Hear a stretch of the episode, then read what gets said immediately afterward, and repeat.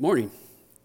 We normally fill the uh, baptismal yesterday and then heat it up. So uh, when you hear the water running, you know it's ice cold.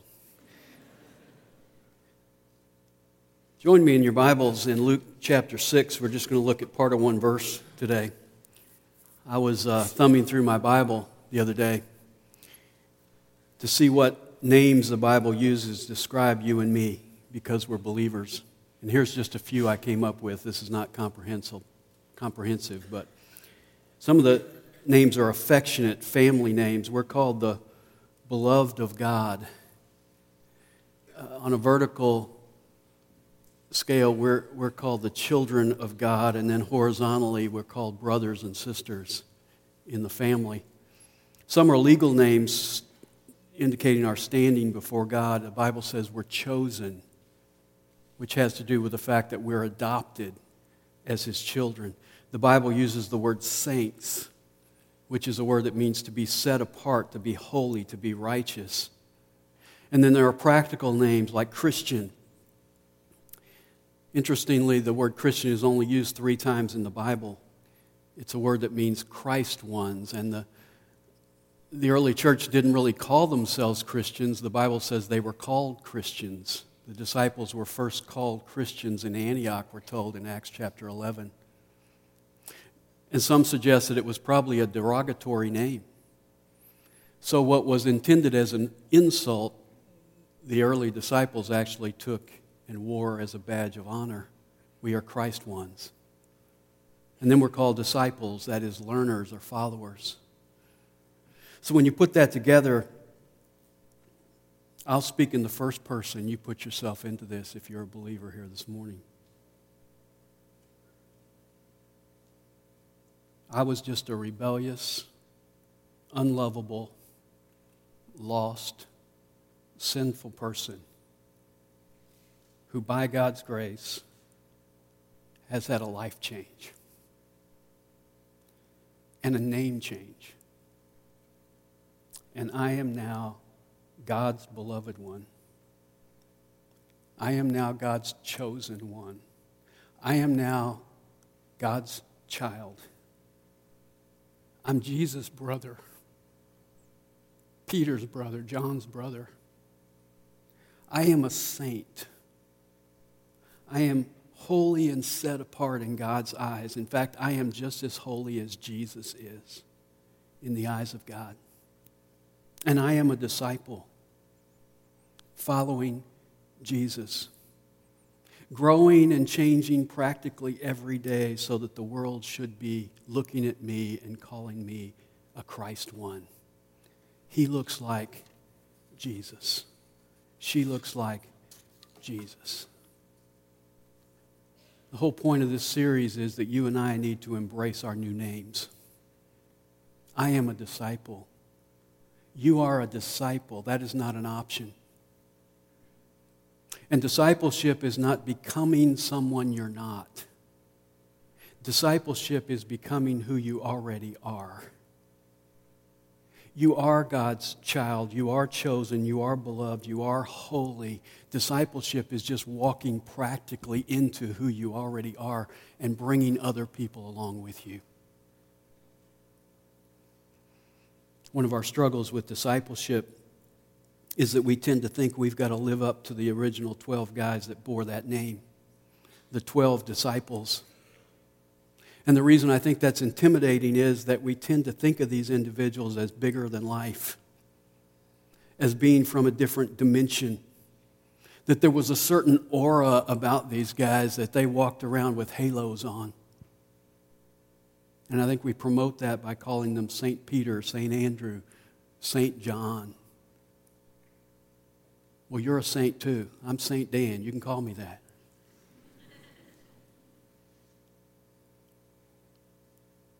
I had the privilege a few years ago to go to Rome, and I went to St. Peter's Basilica. And I was rather shocked to stand, and there's a, there's a statue of Peter there, and people line up out the door to walk by the statue of Peter. And everyone I saw walk by kissed the foot of the statue to exalt Peter. In fact, if you looked at the foot of Peter, it's half missing. because it's been kissed so many times over the centuries. Lifting up Peter to a place that God never intended for him to have in our eyes. But we're intimidated because we see these guys as stained glass figures. They have no faults, they've been canonized and homogenized. You know, we only have to go back to the Bible to shatter that pristine concept.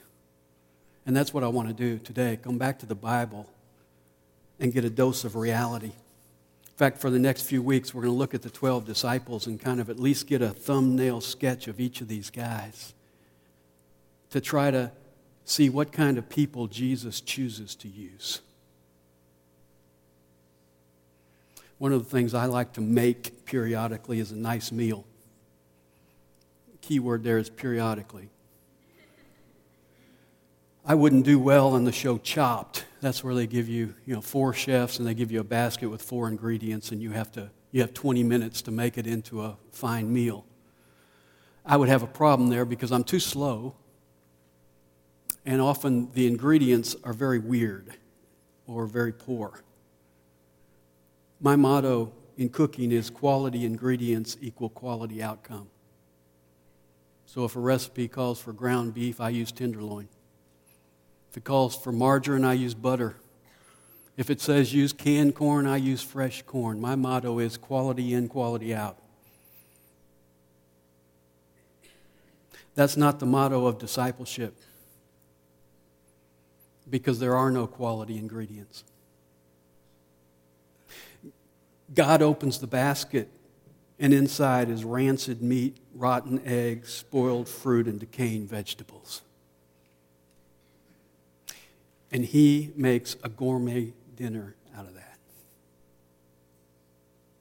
Discipleship is about a great and gracious God making something out of nothing.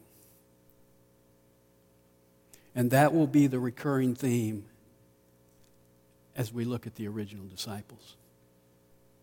This morning, I just want to start by looking at two of them. They were brothers, and they're the first in the list that Luke gives, beginning in verse 14. The first is Simon. He says, Simon, whom he also named Peter. There are four lists of the disciples in the Bible. Simon is always listed first, probably because he was a natural leader. He was certainly the spokesman for the group. He was the son of a man named Jonas, whose name really is equivalent with the Old Testament name you're familiar with, Jonah. Interesting name for a head of a fishing family.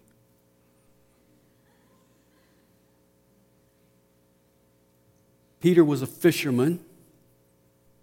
He grew up with his brother Andrew in a village called Bethsaida. They later moved to Capernaum to advance their fishing business. On the side of their boat, it probably says Jonah and Sons. We know that Peter was married. In Luke 4:38, we're told that Jesus healed his mother-in-law. And in 1 Corinthians 9 5, we're told that his wife was a believer and actually traveled with him in his ministry. I don't know how you envision Peter looking, but Peter was a rugged outdoorsman. He was tanned, he was calloused. I envision him being a big man. He certainly was strong, we know that. Because in John 21, we're told that six of the disciples were out in a boat and they fished all night and caught nothing. And Jesus showed up on the shore and he said, Throw your net on the right side of the boat. And when they did, they caught so many fish, the Bible says they couldn't pull the net up into the boat. Six guys couldn't pull it into the boat. They came to shore and Jesus said, Bring me some fish. And Peter went out and got that net that six men couldn't pick up and put in a boat. And it says he pulled it all the way onto land by himself. So he was a strong man. He was a big man. He was a man's man. His given name was Simon, but Jesus renamed him Peter, which is the Greek word Petros, which means stone. Today we would call him Rocky. He's the only person called Peter in the New Testament. And Christ apparently called him by that name to describe his future strength of character. I like that. Because that's what he does with me, and that's what he does with you. I'm sinful by nature, and he calls me holy. I am by nature a child of the devil, and he adopts me and calls me a child of God. I am by nature prone to wander, and he calls me a follower of Jesus Christ. As Simon, he was just a piece of clay. But Jesus was going to transform him into a rock. And that took some work. Because when I think of Peter, two characteristics stand out. One, he was impulsive, and two, he was inconsistent. That's a bad combination. He was impulsive and inconsistent. First of all, he was impulsive. He was always the first disciple to speak. Here's some quotes from Peter in the Gospels Explain the parable to us. How many times must I forgive? Behold, we have left everything and followed you. What's in it for us? When will these things be? Lord, where are you going? Lord, what about this man? Peter spoke and then thought about it. When Jesus washed the disciples' feet in the upper room, there was silence. I think the disciples were shocked by what he was doing. He went around the table and he washed each disciple's feet, and there was silence until he got to Peter. And Peter broke that silence and said, Never shall you wash my feet. And Jesus said, Well, if I don't, I have no part with you. And Peter said, In that case, wash my feet, my hands, and my head. In that case, give me a bath. He was impulsive. If you put Peter on a reality TV show, you couldn't film it live. You'd have to have one of those seven second delays because you never knew what was going to come out of his mouth. If he was on Duck Dynasty, he would be Uncle Si. When Jesus asked a question, Peter answered. Jesus is walking through a crowd in a city, and it says the crowd was pressing in on him, and Jesus stopped and said, Who touched me? And Peter said, What do you mean, who touched you? Everybody's touching you. When the disciples were leaving, many of the peripheral disciples were leaving in John chapter 6, Jesus turned to the 12 and said, You will not go away also, will you? And Peter said, Where are we going to go? Because you have the words of eternal life. When Jesus said, Who do you say that I am? It was Peter who said, You are the Christ. Remember the Mount of Transfiguration. Jesus took Peter, James, and John and he went up on the mountain. The Bible says he went up there to pray. Jesus was praying. You know what the other the three were doing? They were doing what they always did when Jesus prayed. Because they weren't really into prayer. They were into sleep. So they slept. Jesus is praying, they're sleeping. Peter wakes up and he sees Jesus with Moses and Elijah on the mountain. The Bible says they were having a discussion. In fact, the Gospel of Luke lets us in on what they were talking about. It says they were talking about Jesus' departure. Jesus is on his way to the cross. He's going to go through the cross to the crown. He's going to go through suffering to glory. And he has these two guys there having a discussion, and I take it they were there to encourage Jesus. Because you had Moses who chose to suffer with the people of God, and you had Elijah who was caught up in a whirlwind. One guy who knew about suffering, the other who knew about going into glory. And they're encouraging Jesus. So they're having this discussion about his departure that's about to happen at Jerusalem. He's about to go to the cross and then be ascended into heaven into the glory of God. And Peter wakes up. And Peter interrupts their conversation to say, It's good for us to be here. It's all about me. I'm glad I'm here. Guys, I'm here. Let's build three tabernacles one for Jesus, one for Moses, one for Elijah. A tabernacle was a tent. Tell you what, let's make some tents and we'll all stay here on the mountaintop. Jesus, Moses, and Elijah are talking about the departure.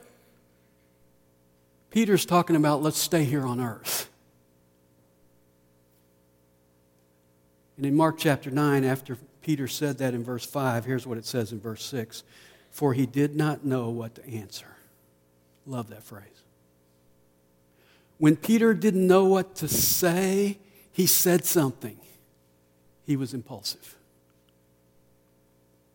Not only did he speak impulsively, he act, acted impulsively. He did things and then he thought about it. In Matthew chapter 14, Jesus comes walking on the water. What does Peter do? He gets out of the boat and about halfway to Jesus, it dawns on him that he can't walk on water. He's impulsive. In John 18, we're told that a Roman battalion came into the garden to arrest Jesus. That would be 600 Roman soldiers. What does Peter do? He pulls out his sword. Now, the guy he goes after is called the servant of the high priest, probably one of the few guys there that has no weapon but he goes after him. Now, I assume he's not, he's a fisherman. I assume he's not good enough to just slice his ear off. I take it he's going to decapitate the guy, and the guy's quicker than Peter, and he ducks and he takes his ear off. But it's amazing to me that Peter would pull his sword in front of 600 Roman soldiers, impulsively swing it, and not really have a plan for what he's going to do with the rest of them. In John chapter 20, we're told that the disciples heard that Jesus had risen from the dead. And so Peter and John run to the tomb. You would run there too. They run to the tomb to see if it's true. And John, who's writing the gospel, points out that he got there first.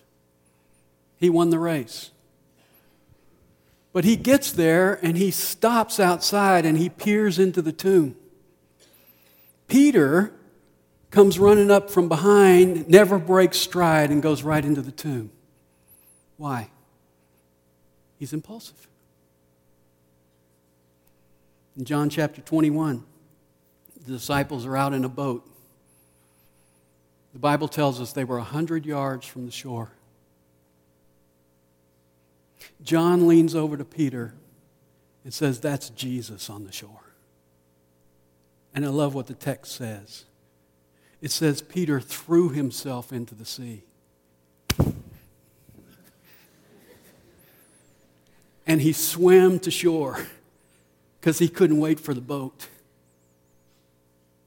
He was impulsive. But not only was he impulsive, he was inconsistent. Peter was like a pendulum. One minute he was all in, the next minute he was all out. He was all in, then he was all out. In Mark 8 29, Jesus asked the disciples, Who do you say that I am? And Peter said, You are the Christ. And if I was paraphrasing it, Jesus would go, Wow.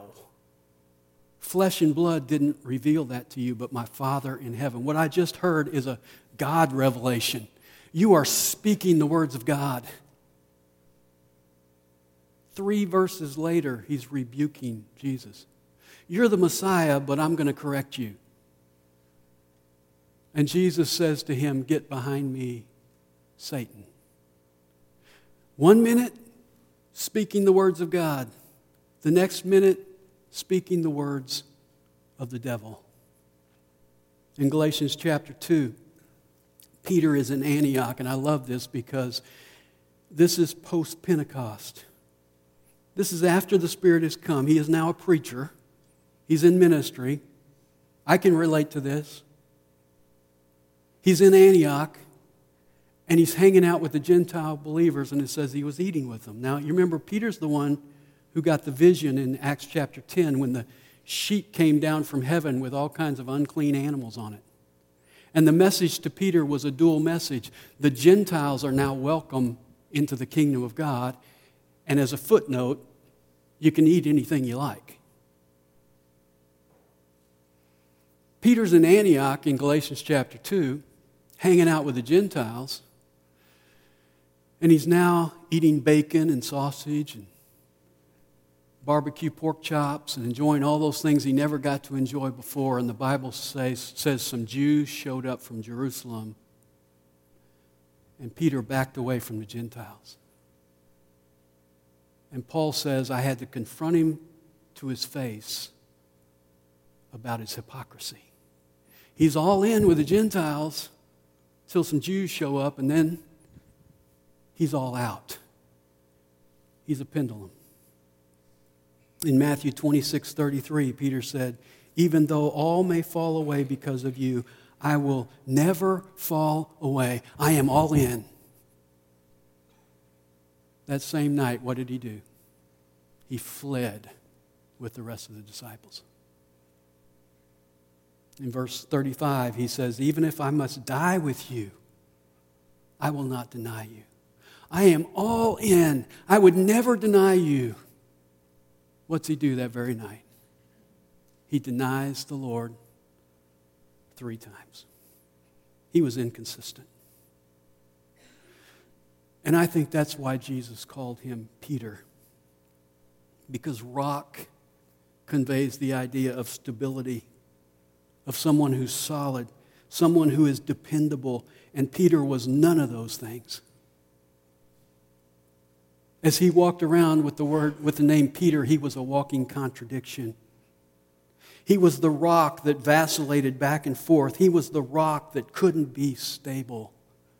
But Jesus called him rock because he knew that by grace that's what he was going to transform Peter into. You know how Jesus did that? He let Peter crash. He let him crash. What eventually happens if you're impulsive and inconsistent? You crash. You fall. You fail.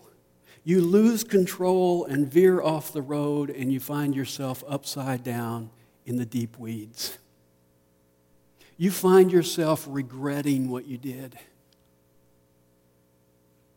You find yourself discouraged. And that's what happened to Peter. After Peter fled, he was so impulsive that the Bible says he followed Jesus at a distance. He'd been following him for three and a half years. He didn't know what else to do. He didn't really have a plan, he just followed Jesus, but now at a distance. And he shows up in the courtyard where Jesus is on trial. And by the fire in the courtyard, three times he says, I don't know Jesus. I'm not his follower. In fact, the Bible says he did it with oaths and curses. He cursed to make the point that he didn't know Jesus. And the cock crowed. And at that moment, it says he looked in to where Jesus was, and Jesus turned and looked at him, and their eyes met.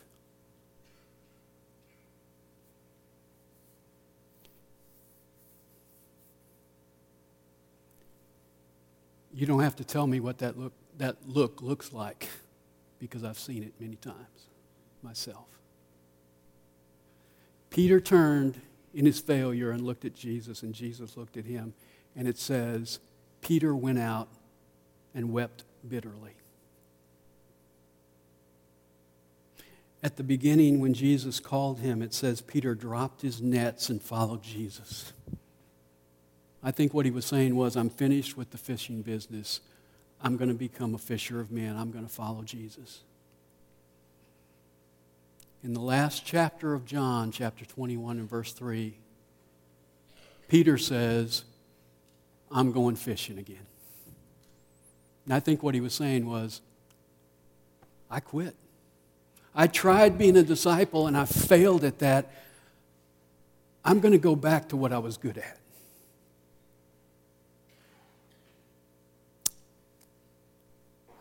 And I love what Jesus does. Have you experienced this? Jesus always meets us at our lowest point. After Jesus rose from the dead, the angel at the tomb in Mark 16 7 told the women, Go tell his disciples and Peter. Why did he have to add that? Because at that point, Peter's not really considering himself a disciple anymore. Peter failed. Peter denied three times. He doesn't know if he's qualified to be a disciple anymore. So go tell the disciples and Peter. He's probably off by himself somewhere, discouraged. Make sure he knows. You know which disciple Jesus appeared to first? In Luke 24 34, it says, The Lord has really risen and has appeared to Simon. 1 Corinthians 15 5 tells us he appeared to Cephas, then to the 12. Peter got a personal visit from Jesus after his resurrection before he appeared to the other 12 or the other 11 or the other 10. Why? Jesus shows up to the one who failed him the most. I think that's why the Lord in John 21 gave Peter three chances to say, I love you. Peter kind of got frustrated. He asked him three times, Do you love me? Sure. Do you love me? Sure. Do you love me? You know I love you. Why did he have him say it three times? Because three times he, he denied him. Three times he said, I don't know Jesus. I'm not a follower of Jesus. Don't want anything to do with Jesus. So Jesus is restoring Peter to let him say, I love you, I love you, I love you. And then right after that, if you're reading in John 21, Jesus tells Peter that he's going to die as a martyr. He says, When you get old, people are going to take you where you don't want to go and they're going to stretch out your hands. And John adds that commentary. He was telling him what, by what kind of death he would glorify God. Would you like to know how you're going to die? I wouldn't. Peter knows he's going to die as a martyr. He says, You're going to die as a martyr for me now. Knowing that's the cost, follow me. The path in following me is a path of suffering into glory. The path you rebuked me for, follow, for taking, the path that you interrupted Moses and Elijah and I when we were talking about it, that's the path you're going to go through. You're going to be a martyr. You're going to go to the cross to get to the crown. Now follow me. And you know what Peter says? What about John? Because he's still impulsive, that's his personality. And Jesus said, What I do with John is none of your business. You follow me. In Matthew 16, Jesus gave Peter the keys to the kingdom. What does that mean? What does a key do? It unlocks things. Peter is the one who unlocked the door to the Jews to enter the church in Acts chapter 2 when he preached the gospel and 3,000 people got saved. In Acts chapter 10, Peter's the one who opened the door to the Gentiles to come into the kingdom of God by preaching the gospel in Cornelius' house. He is the prominent figure in the early church. In fact, the first 12 chapters of Acts center around Peter. Jesus made him into a rock, that solid, dependable leader.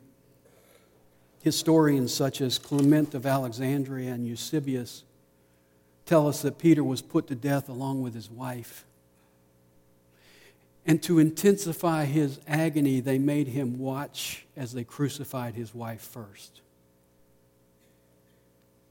Eusebius records that Peter continued to comfort her and encourage her by saying, Remember the Lord, remember the Lord, remember the Lord.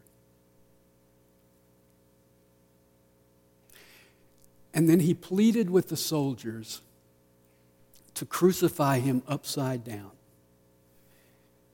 because he felt he was unworthy to be crucified in the same manner as his Lord.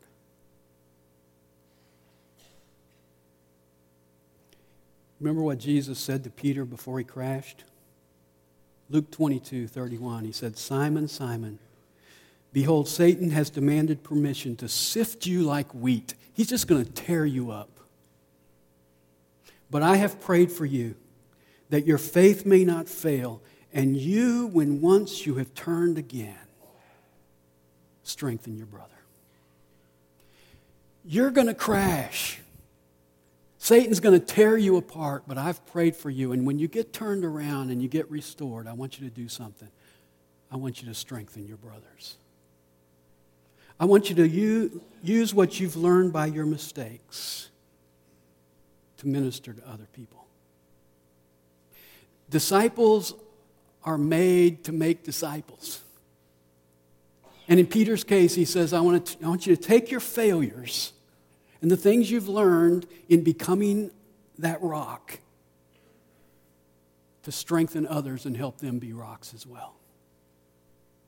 Peter did that in the early church. In fact, he's still doing that today. Did you know he wrote you and me a letter? It's easy to find because it's called 1 Peter.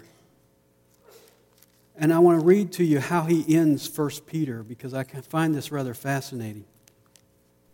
1 Peter chapter 5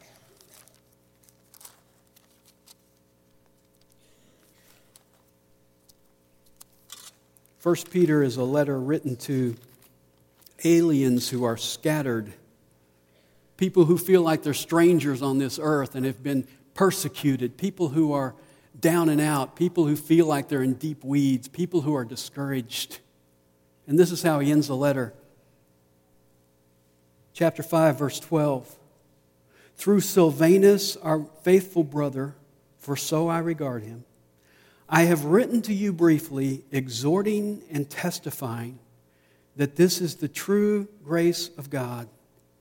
Stand firm in it. I love that. He says, I've exhorted you and testified. I have spoken the truth to you, but I have also given you my own testimony of how God's done this in my life. And his message to his brothers and sisters who are struggling is this stand firm. But don't stand firm in your own strength. Stand firm in what? In the grace of God. I discovered something this week that was fascinating to me. In, in the book of 1 Peter, Peter uses the word suffering 16 times. And he uses the word glory 16 times. Peter's saying the path we follow is a path through suffering into glory. And so, to follow that path, you need to stand firm, not in you, but in grace.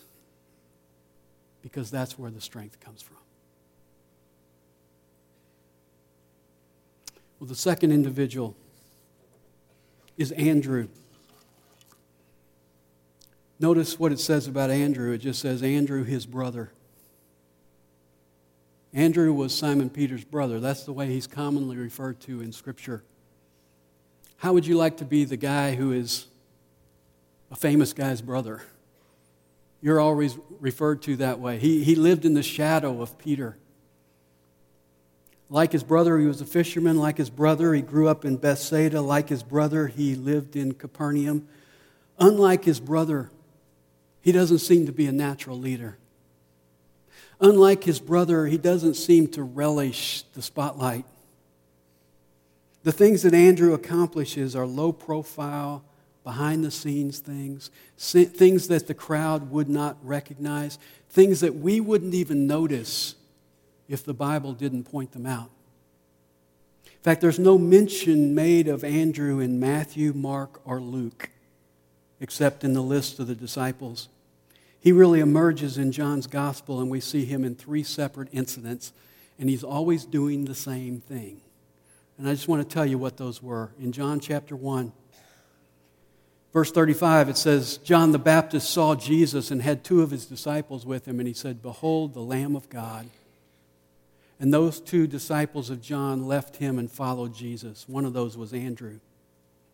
They spent the whole day with Jesus. And after spending the whole day with Jesus, it says this in verse 41 it says, Andrew first found Simon.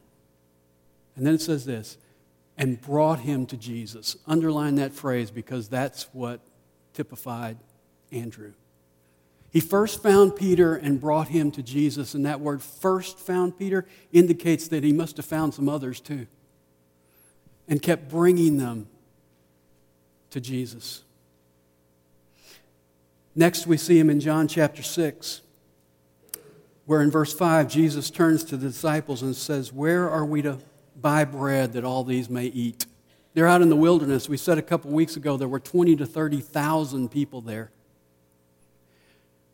The Bible tells us he asked this question to test the disciples. And he said, Where are we going to buy bread to feed 30,000 people? And Philip speaks up and says, 200 denarii wouldn't feed them with even a little bit for every person. A denarii is a day's wage.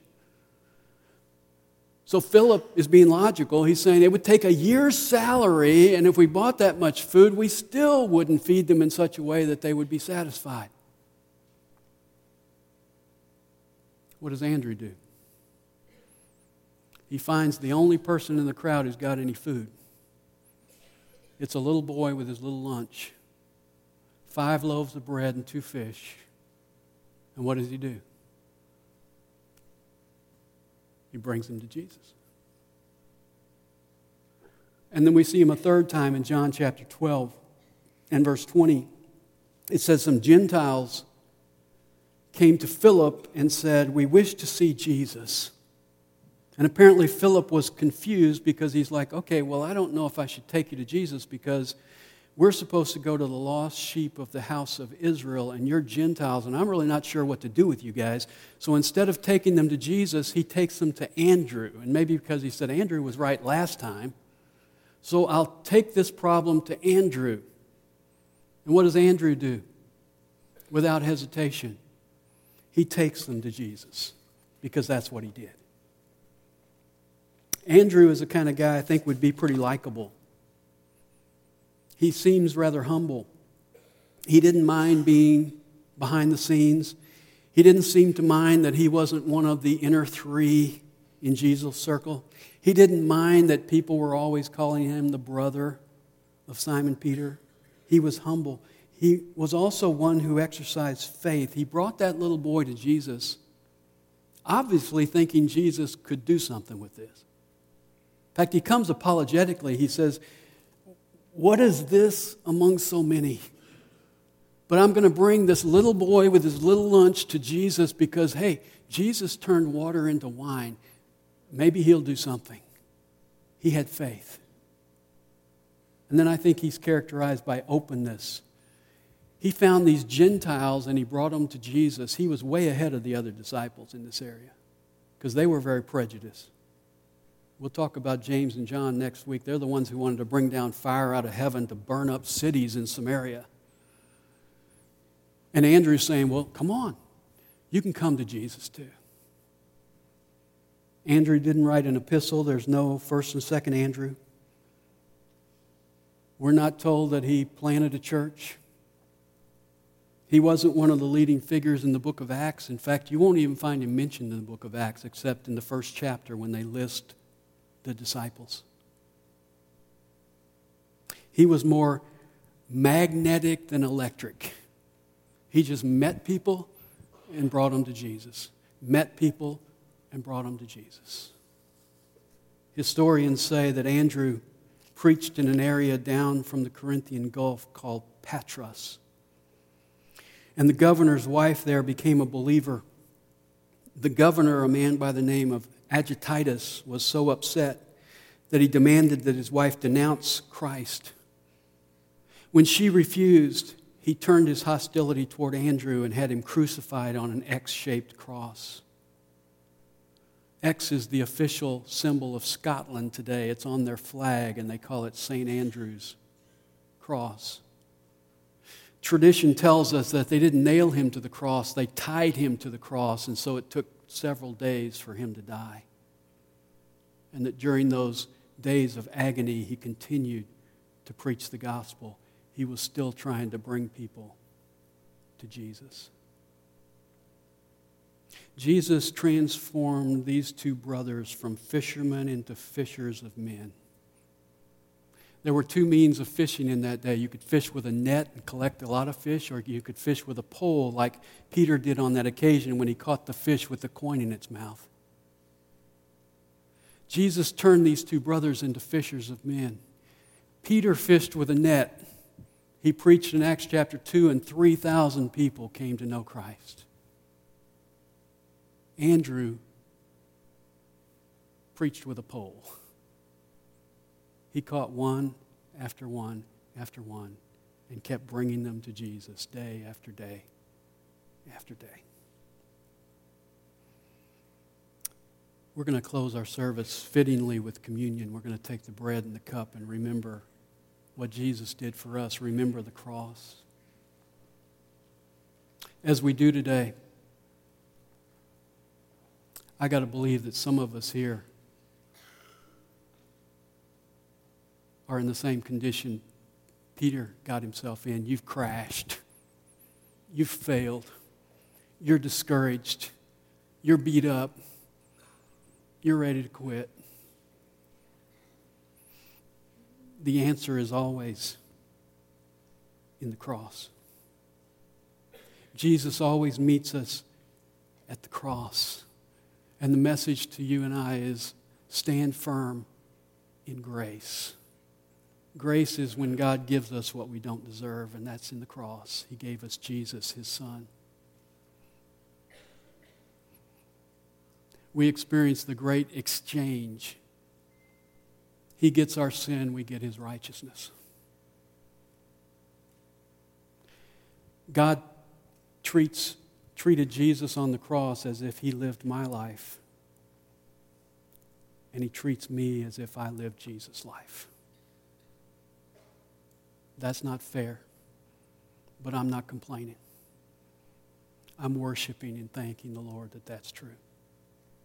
And when we come to the cross and remember the cross, that's when we understand what it cost him to rename us as holy, as saints, as God's children. Let's examine our hearts this morning and embrace who we are because of Jesus. Let's pray. Father, thank you for the cross. Thank you that Jesus was willing to take our sin, to die in our place, to suffer the death we deserve in order to give us life and to make us holy and to make us saints, to make us your children. And Lord, thank you that that's not something we can do in ourselves. Peter tried that. It's something you do in us by our simple faith, our simple embracing of you and what you've done in our play. It's all about you, it's not us. And Lord, the beauty of that is that we're left to give you praise and glory today and forever for you doing for us what we could never do for ourselves.